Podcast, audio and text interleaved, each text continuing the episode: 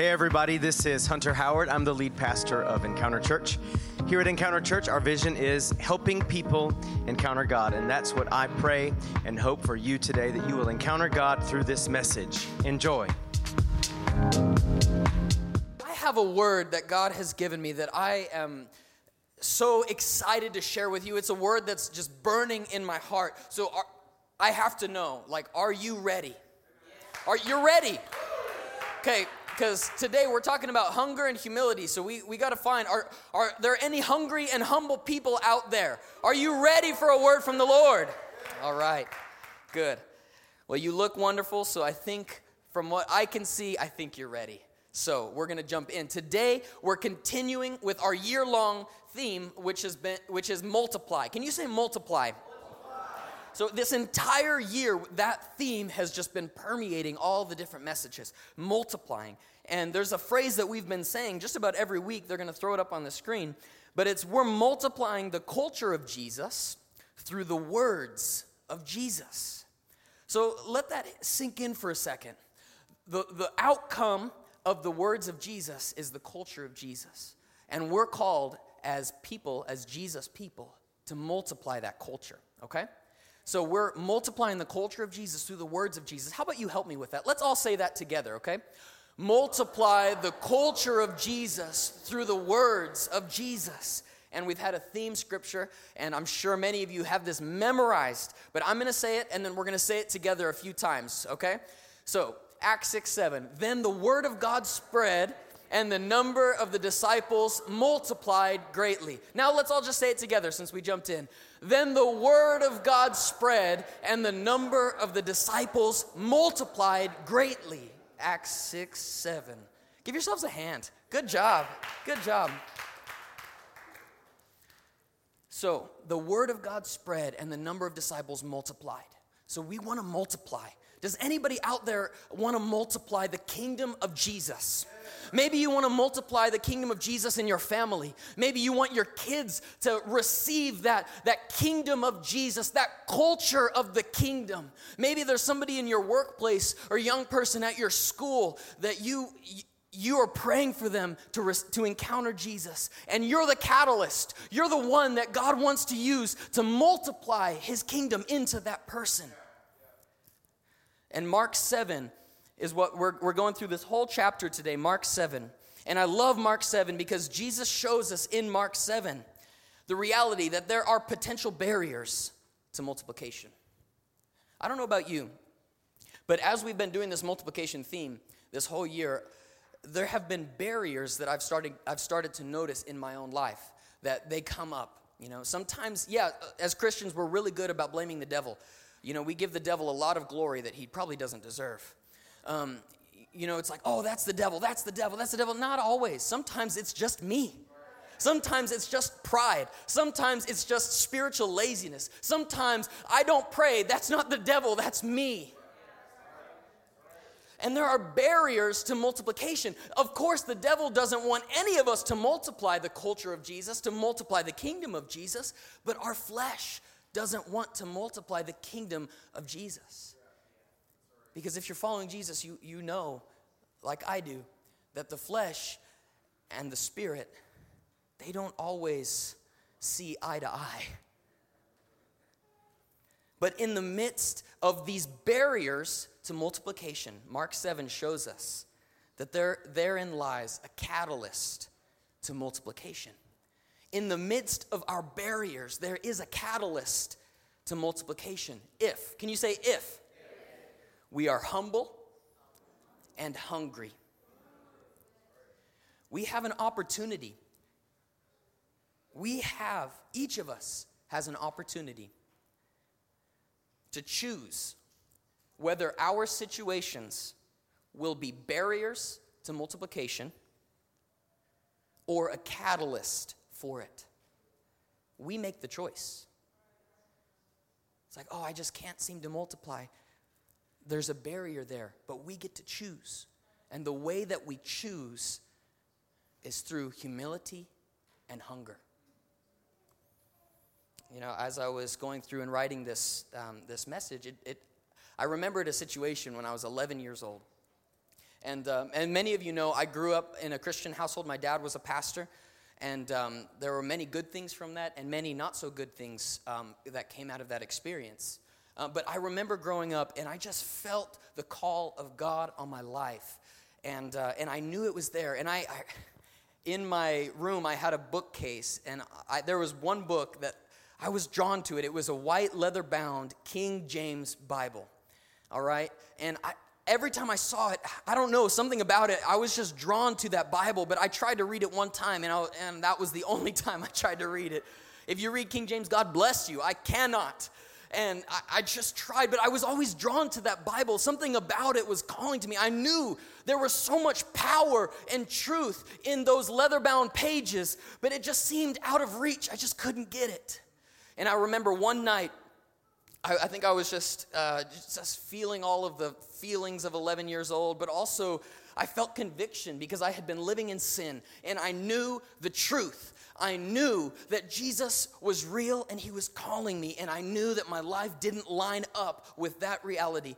So, 11 years old, I grabbed my white leather uh, bound um, King James Bible, and I had one Christian song on my iTunes. You remember this? It was I Can Only Imagine by MercyMe. And I, I was 11, guys, give me a break.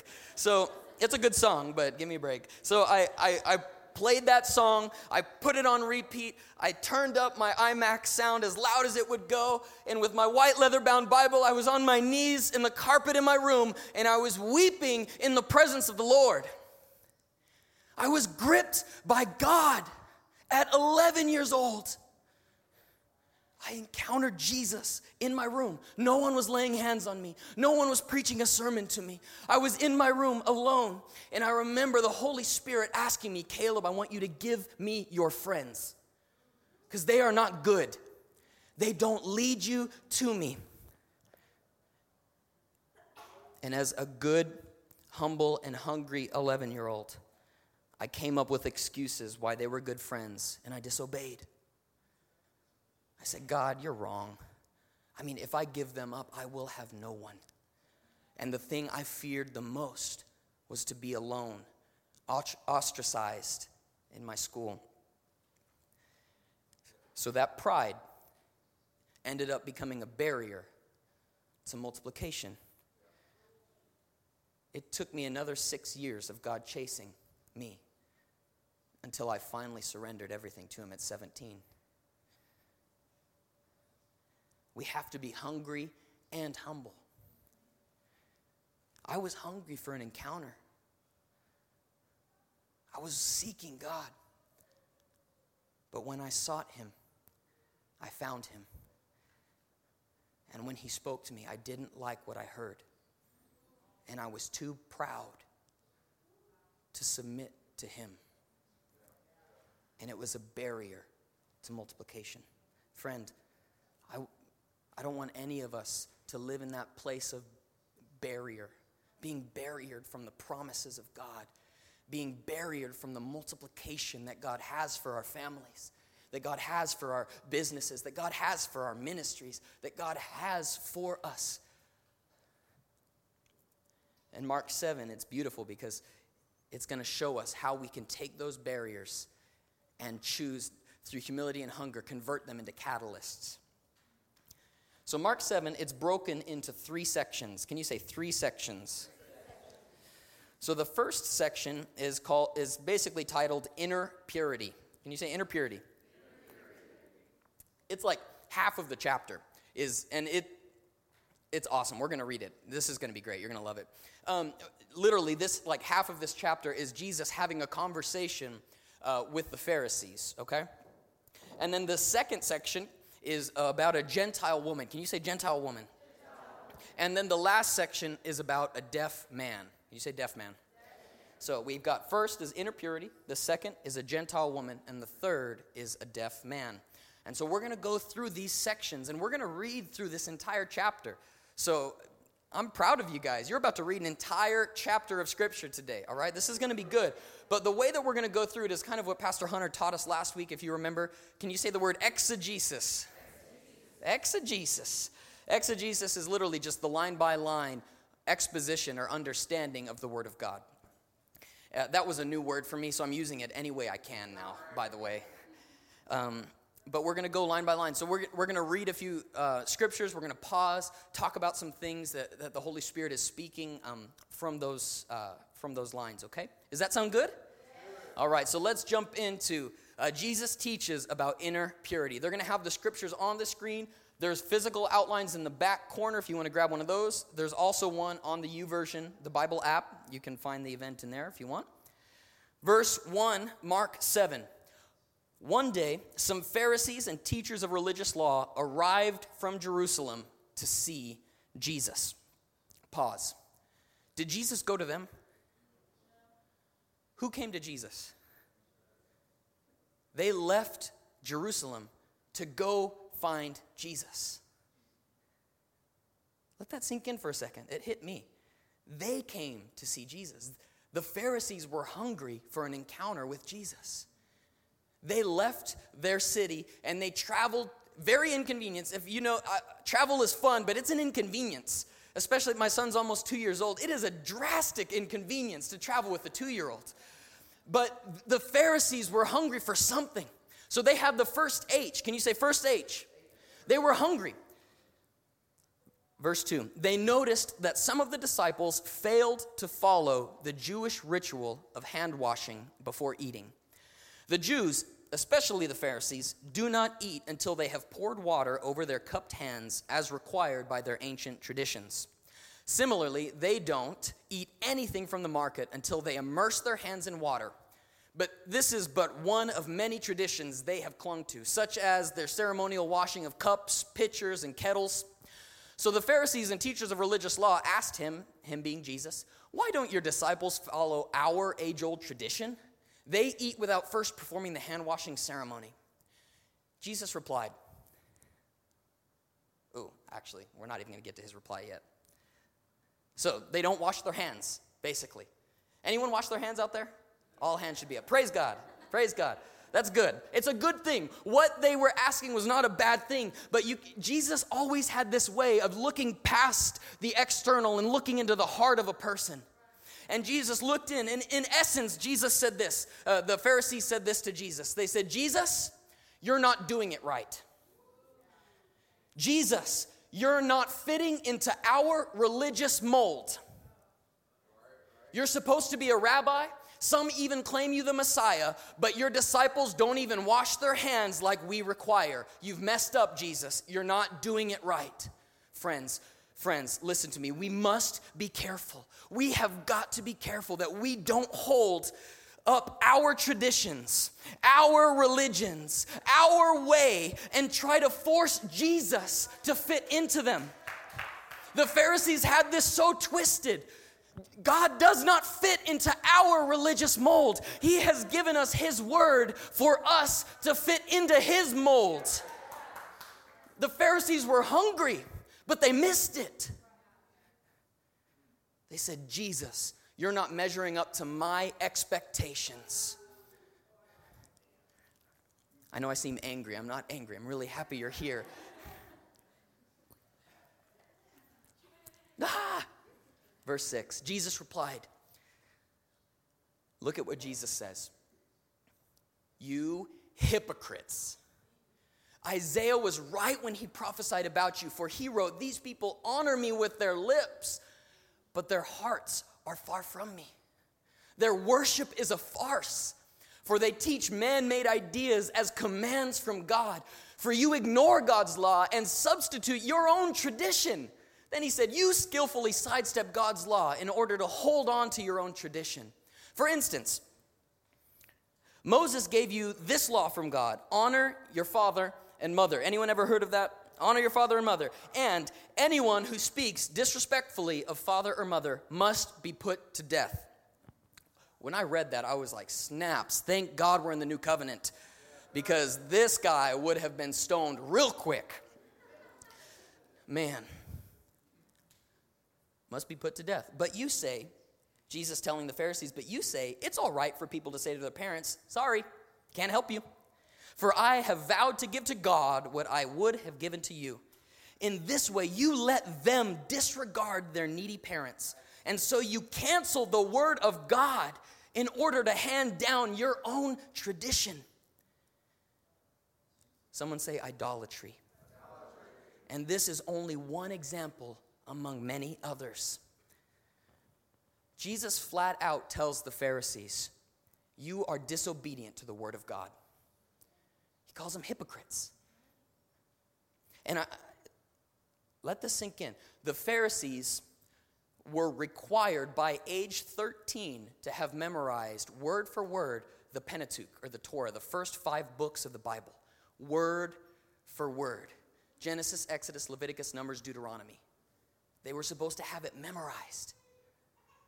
And Jesus comes to them, the carpenter from Nazareth comes to them and says, You've got it wrong.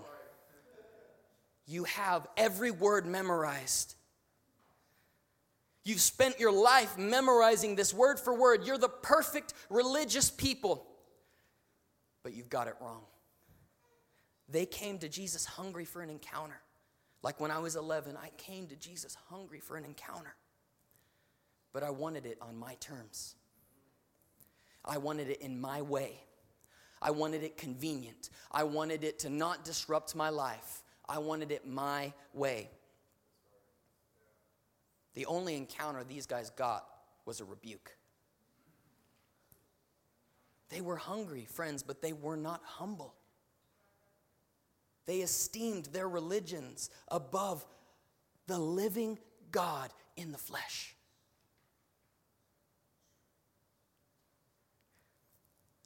They missed it. I missed it when I was 11.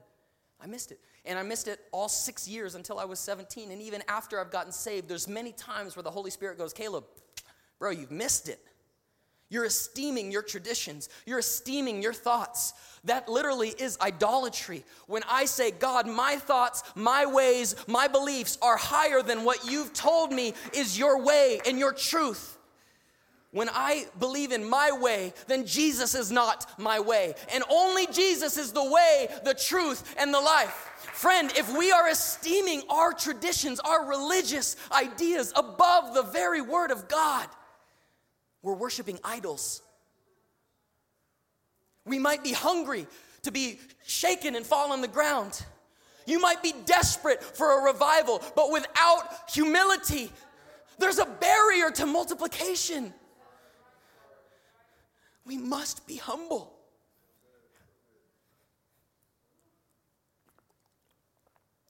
So, Jesus, basically, he gets annoyed with these guys. Don't, I mean, don't quote me on that. He's, he's God, I get it. But so, Jesus, he just turns his attention to his followers now. He's like, okay, you guys have got it wrong. Boom, let's talk to the disciples. Verse 14. Then Jesus called to the crowd to come and hear. All of you, listen, he said, and try to understand. It's not what goes into your body that defiles you. You are defiled by what comes from your heart. Then Jesus went into a house to get away from the crowd, and his disciples asked him what he meant by the parable that he had just used. Don't you understand either? He asked, Can't you see? The food you put into your body doesn't defile you. Food goes, doesn't go into your heart, but only passes through the stomach and then goes into the sewer. By saying this, he declared that every kind of food is acceptable in God's eyes. And all the food lovers said, Hallelujah. And then he added, It's what comes from inside that defiles you. For from within, out of a person's heart, come evil thoughts, sexual immorality, theft, murder, adultery, greed, wickedness, deceit, lustful desires, envy, slander pride, and foolishness.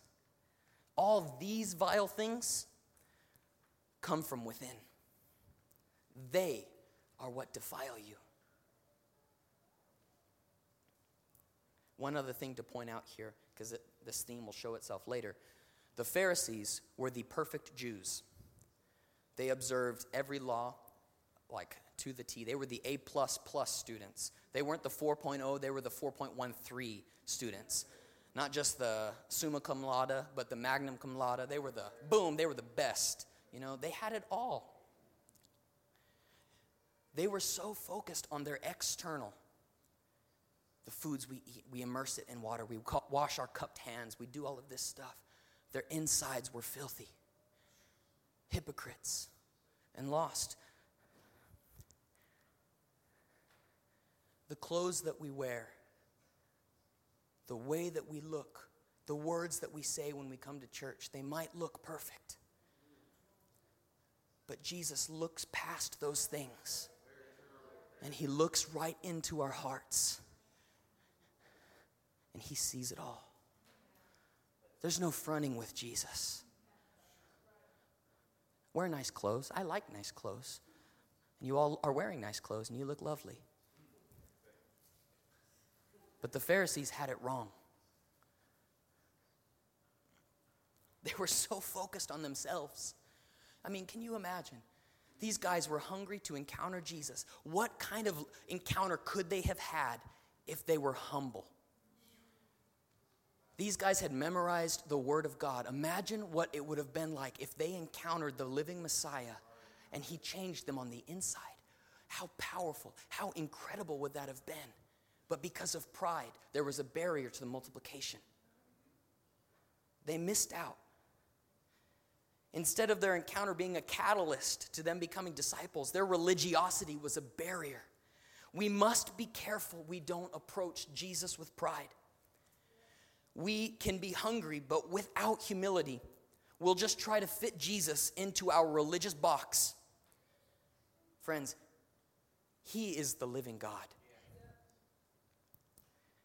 He doesn't reside in my cute religious box. I must love Him, honor Him, obey Him, esteem Him for who He is because Jesus is the Lord, Jesus is the Savior, Jesus is the King. We serve in His kingdom. And the Lord has convicted me of this. In ministry, it's so easy sometimes we, we almost try to control the Holy Spirit, tell Him what to do. He says, Caleb, sure, I'll move because I love you and I like to move on my people, but how much better if you just get out the way? and let me flow through like a mighty rushing wind.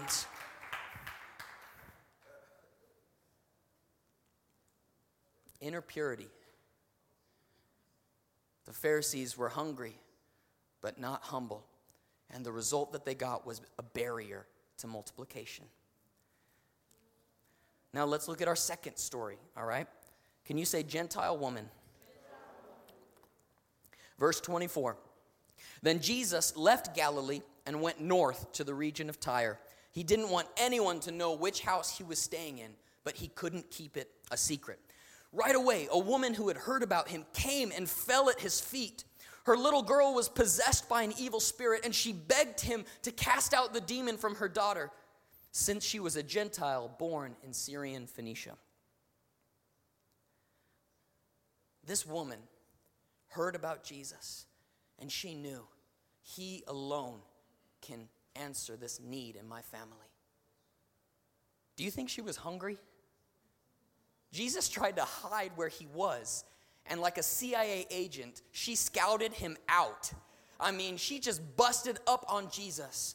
And I want us to think about this. Remember, remember the, the pharisees externally they looked great but internally they were wrong externally this woman should not have talked to jesus she was a gentile woman talking to a Jewish man.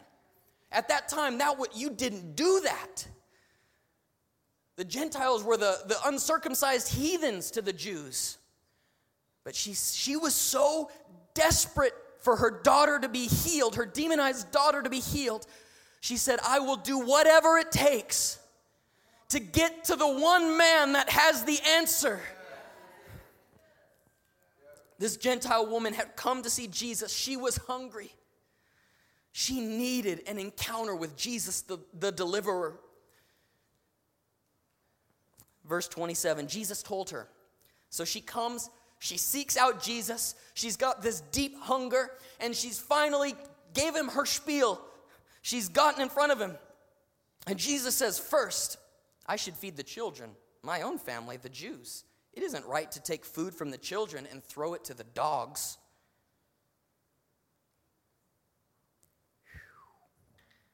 She replied, All right, that's it. I thought you were the answer, but I'm out. No, she replied, That's true, Lord, but even the dogs under the table are allowed to eat the scraps from under the children's plates. Good answer, he said. Now go home, for the demon has left your daughter. Friends, if Jesus compared me to a dog when I sought him out, I don't think I would have answered like this woman.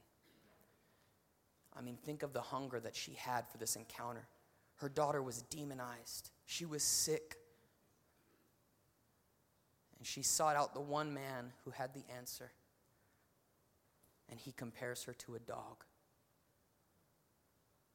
I struggled with this scripture for a while because I'm like, man, this seems to go against the very heart of God in like every way.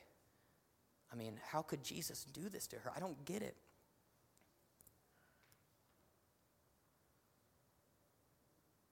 But let's read verse 29 in the Amplified Translation, and I think we're going to see it. Verse 29. And he said to her, Because of this answer, reflecting your humility and faith. Reflecting your what? Reflecting your what? Your humility and faith. Go, knowing that your request is granted.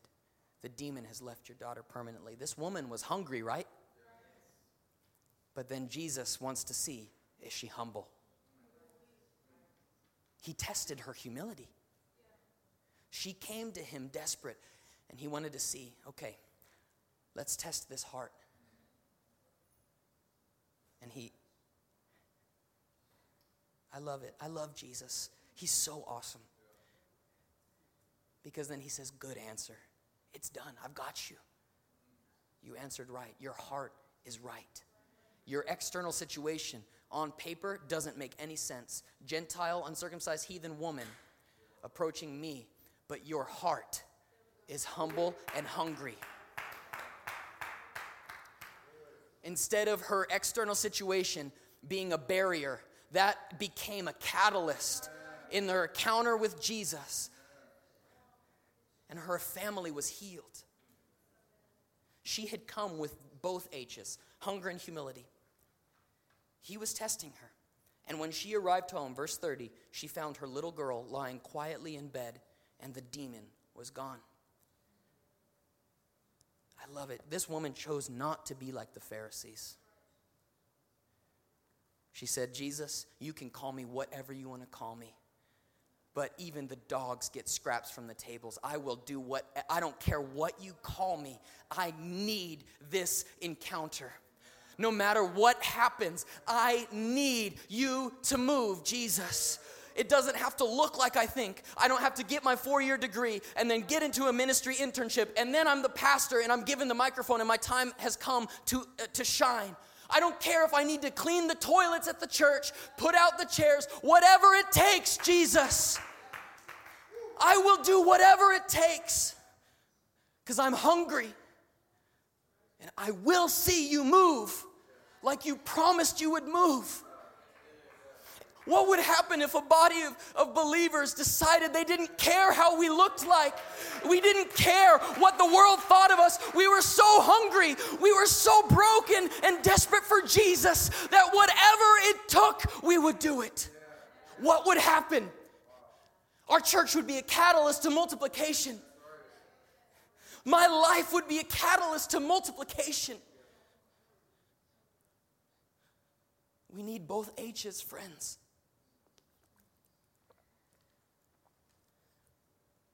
Inner purity, Gentile woman, and now the deaf man. Verse 31 Jesus left Tyre and went up to Sidon before going back to the Sea of Galilee and the region of the Ten Towns.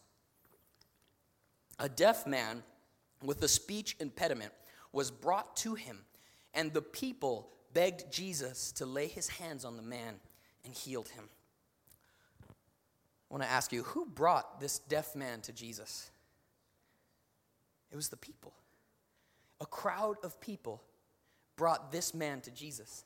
It doesn't say that the deaf man found Jesus, a crowd brought the deaf man to Jesus. We don't know if this man was hungry or if it was just the crowd that was hungry. Either way, this is beautiful because Encounter Church, we have the opportunity to be like those people.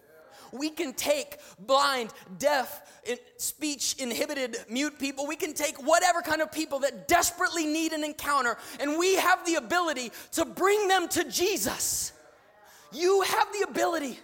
That depressed person in your school, the one that always is alone, rejected by the others, the outcasts, we can take those people and lead them to Jesus. He was deaf and he couldn't speak. What was he going to do? If he was deaf, chances are he didn't even know about Jesus. There are people that don't even know about Jesus. They don't even know that they're hungry for Jesus. But we can lead them to him. Oh, if we would just be his hands and feet. If I would just not be so concerned with what people thought of me if I asked to pray for them, to tell them my testimony. Oh, if I wasn't so prideful, what m- amazing things Jesus would do through me.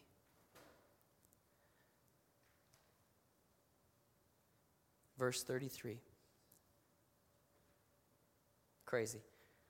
The crowd leads this man to Jesus. The crowd is hungry for a miracle. They're hungry, and Jesus led him away from the crowd so they could be alone.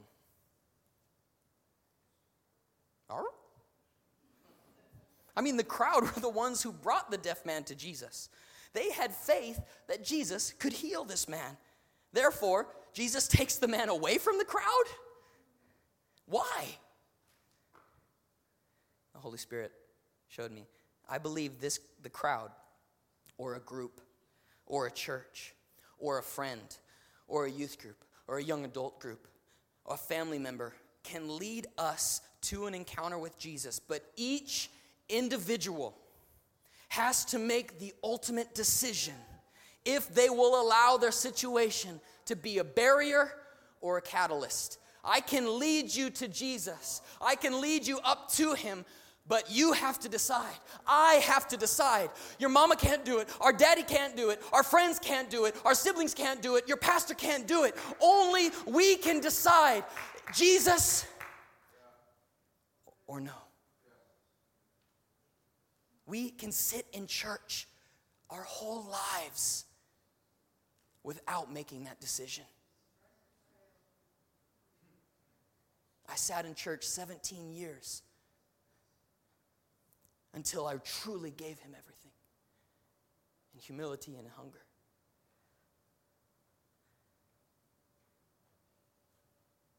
Jesus took this man away and said, Okay.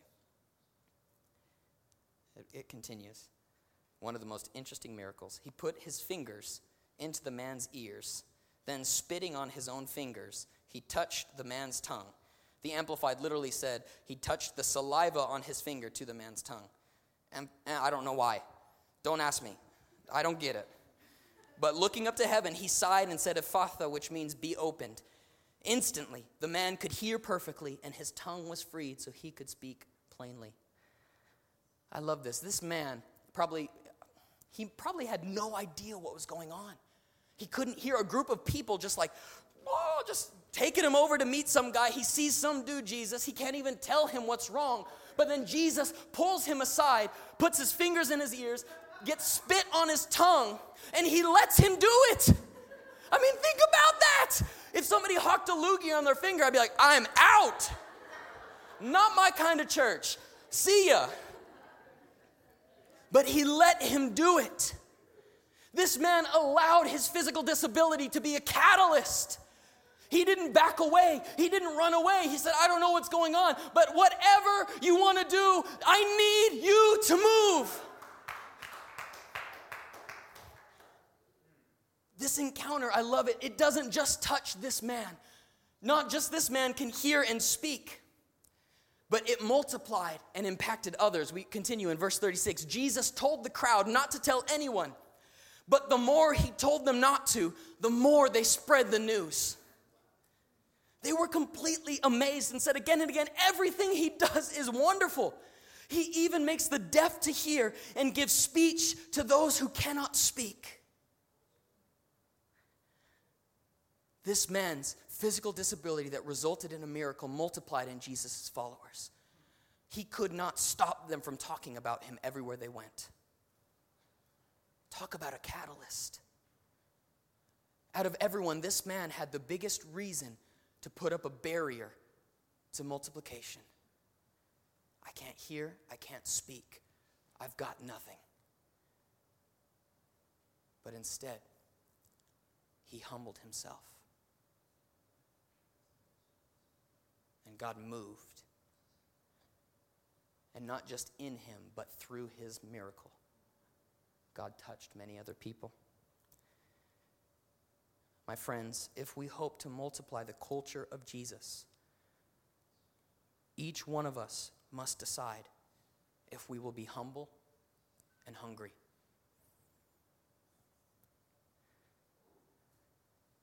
Because humble and hungry people in the presence of Jesus turn their barriers into their catalyst for multiplication.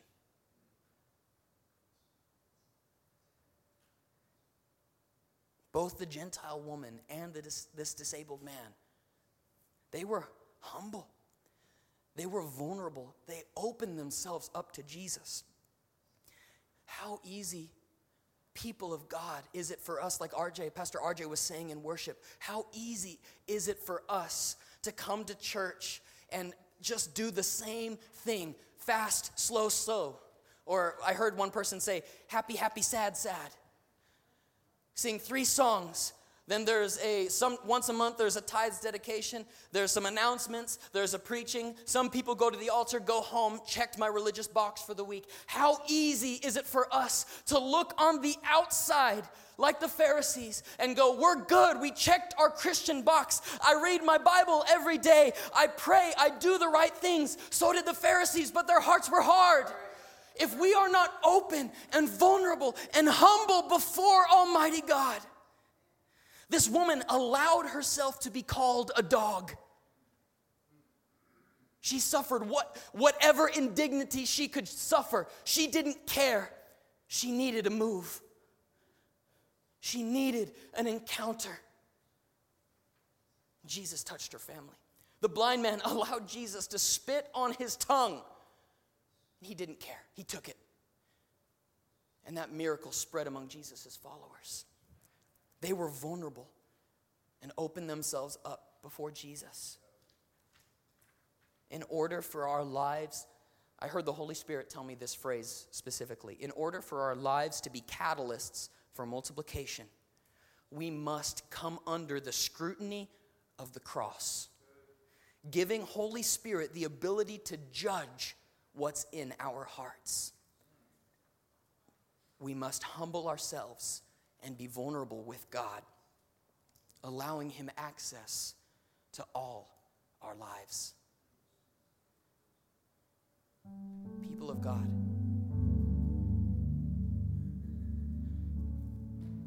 Jesus doesn't care what we look like on the outside. He's not impressed by our outward shows.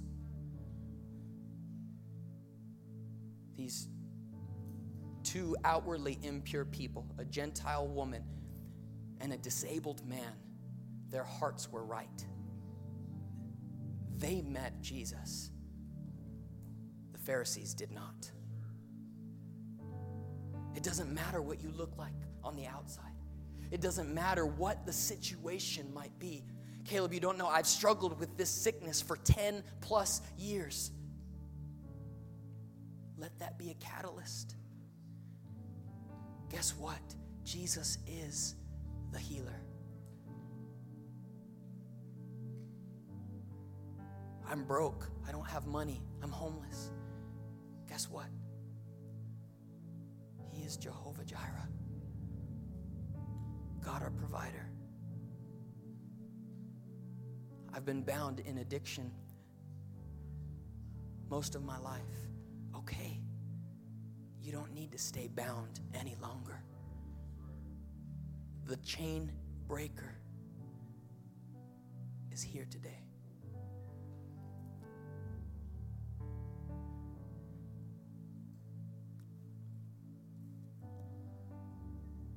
We need to allow the Holy Spirit to judge our hearts. We don't like this. It doesn't feel good. This isn't the kind of message that gets us pumped and excited to go home. This is the kind of message that should prompt us to weep at the altar. Oh, but how glorious the freedom is when we leave that place of encounter.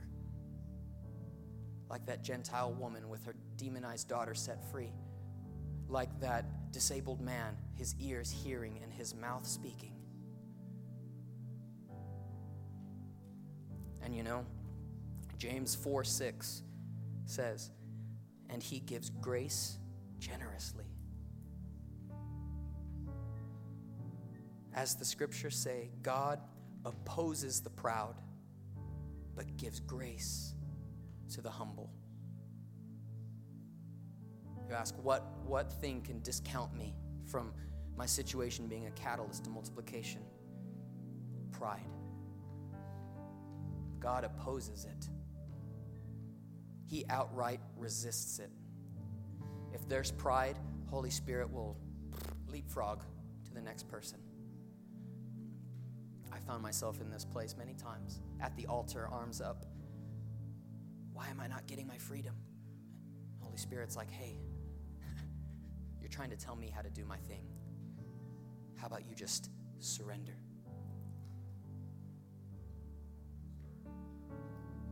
He gives grace generously, my friends.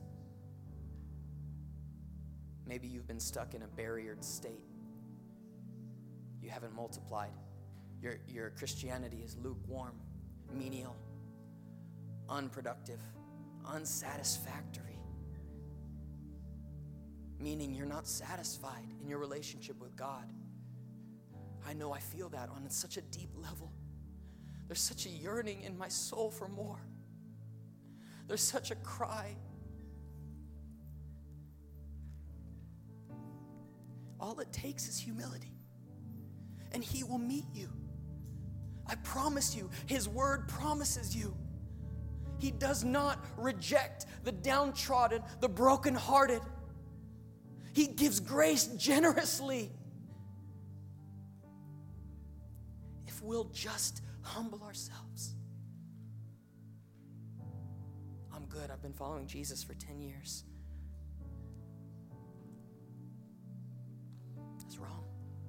The Pharisees chose to close themselves up, they had it all together. They were the teachers of the law of Moses. And they missed out on the, on the Messiah because of their religious pride.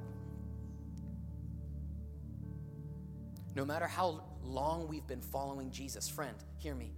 You could have been following Jesus longer than I've been alive.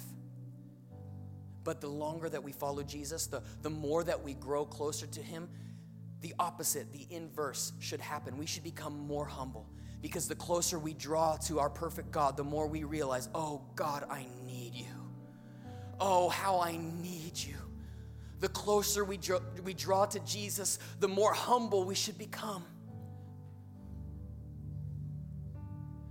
Whether it's been 10 years or 10 minutes, maybe just a moment ago in your heart, you decided to give everything to Jesus in hunger and in humility and your life is becoming a catalyst. Okay, come in, in vulnerability, come in hunger, come in humility to the altar and encounter even more. There's always more of Jesus if we're hungry for it, if we're humble to receive it, there's always more of Him.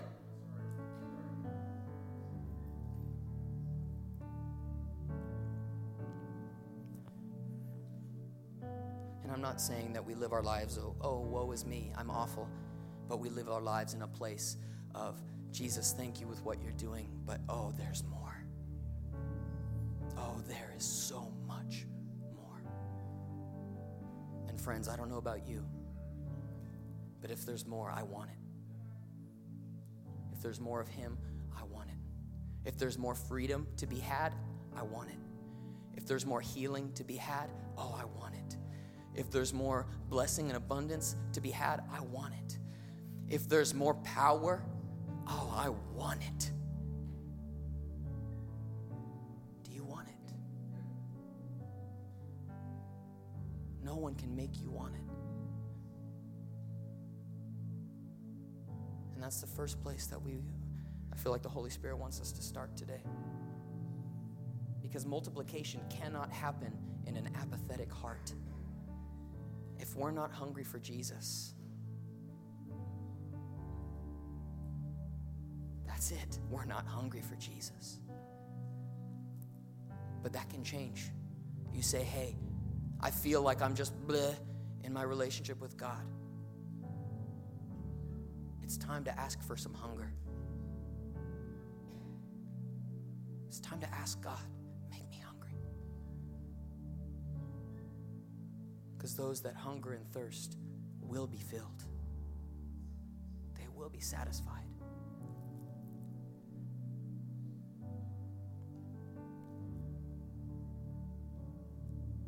So, just to maintain this reverent atmosphere, I just want to invite you right now just to stand to your feet we're going to go into some ministry time. I, I know that the Holy Spirit is dealing with some hearts right now. And let's minimize the going in and, and coming out, the distractions. Just focus your eyes on Jesus right now. I just want to invite all of us, let's just close our eyes.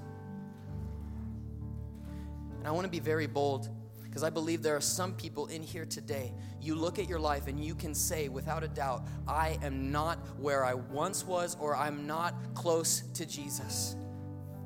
I am not living for Him. I'm not following Him closely. I don't know Him like you're talking about, Caleb. I don't have that relationship that you're talking about, that intimacy, that vulnerability. I don't have it and I want it If you're not right with God right now, in this moment, friend,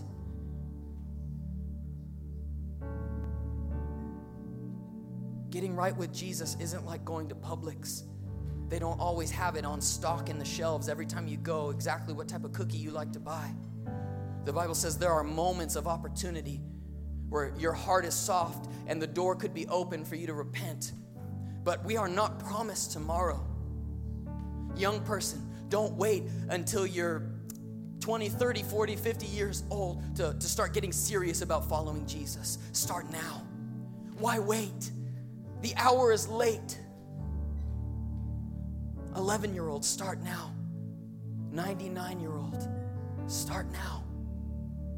If you're not right with Jesus, with every eye closed, if you know you're not right, or you used to follow Jesus and you've backslidden, you're not close to Him, I want to pray with you. And I want you to be bold, and I'm gonna ask you just raise, pop your hand up quickly. You can put it down. If you're not right with Jesus, with every eye closed, I want you to pop your hand up, and I wanna pray with you. Okay, praise God for you. Okay, okay, I see you.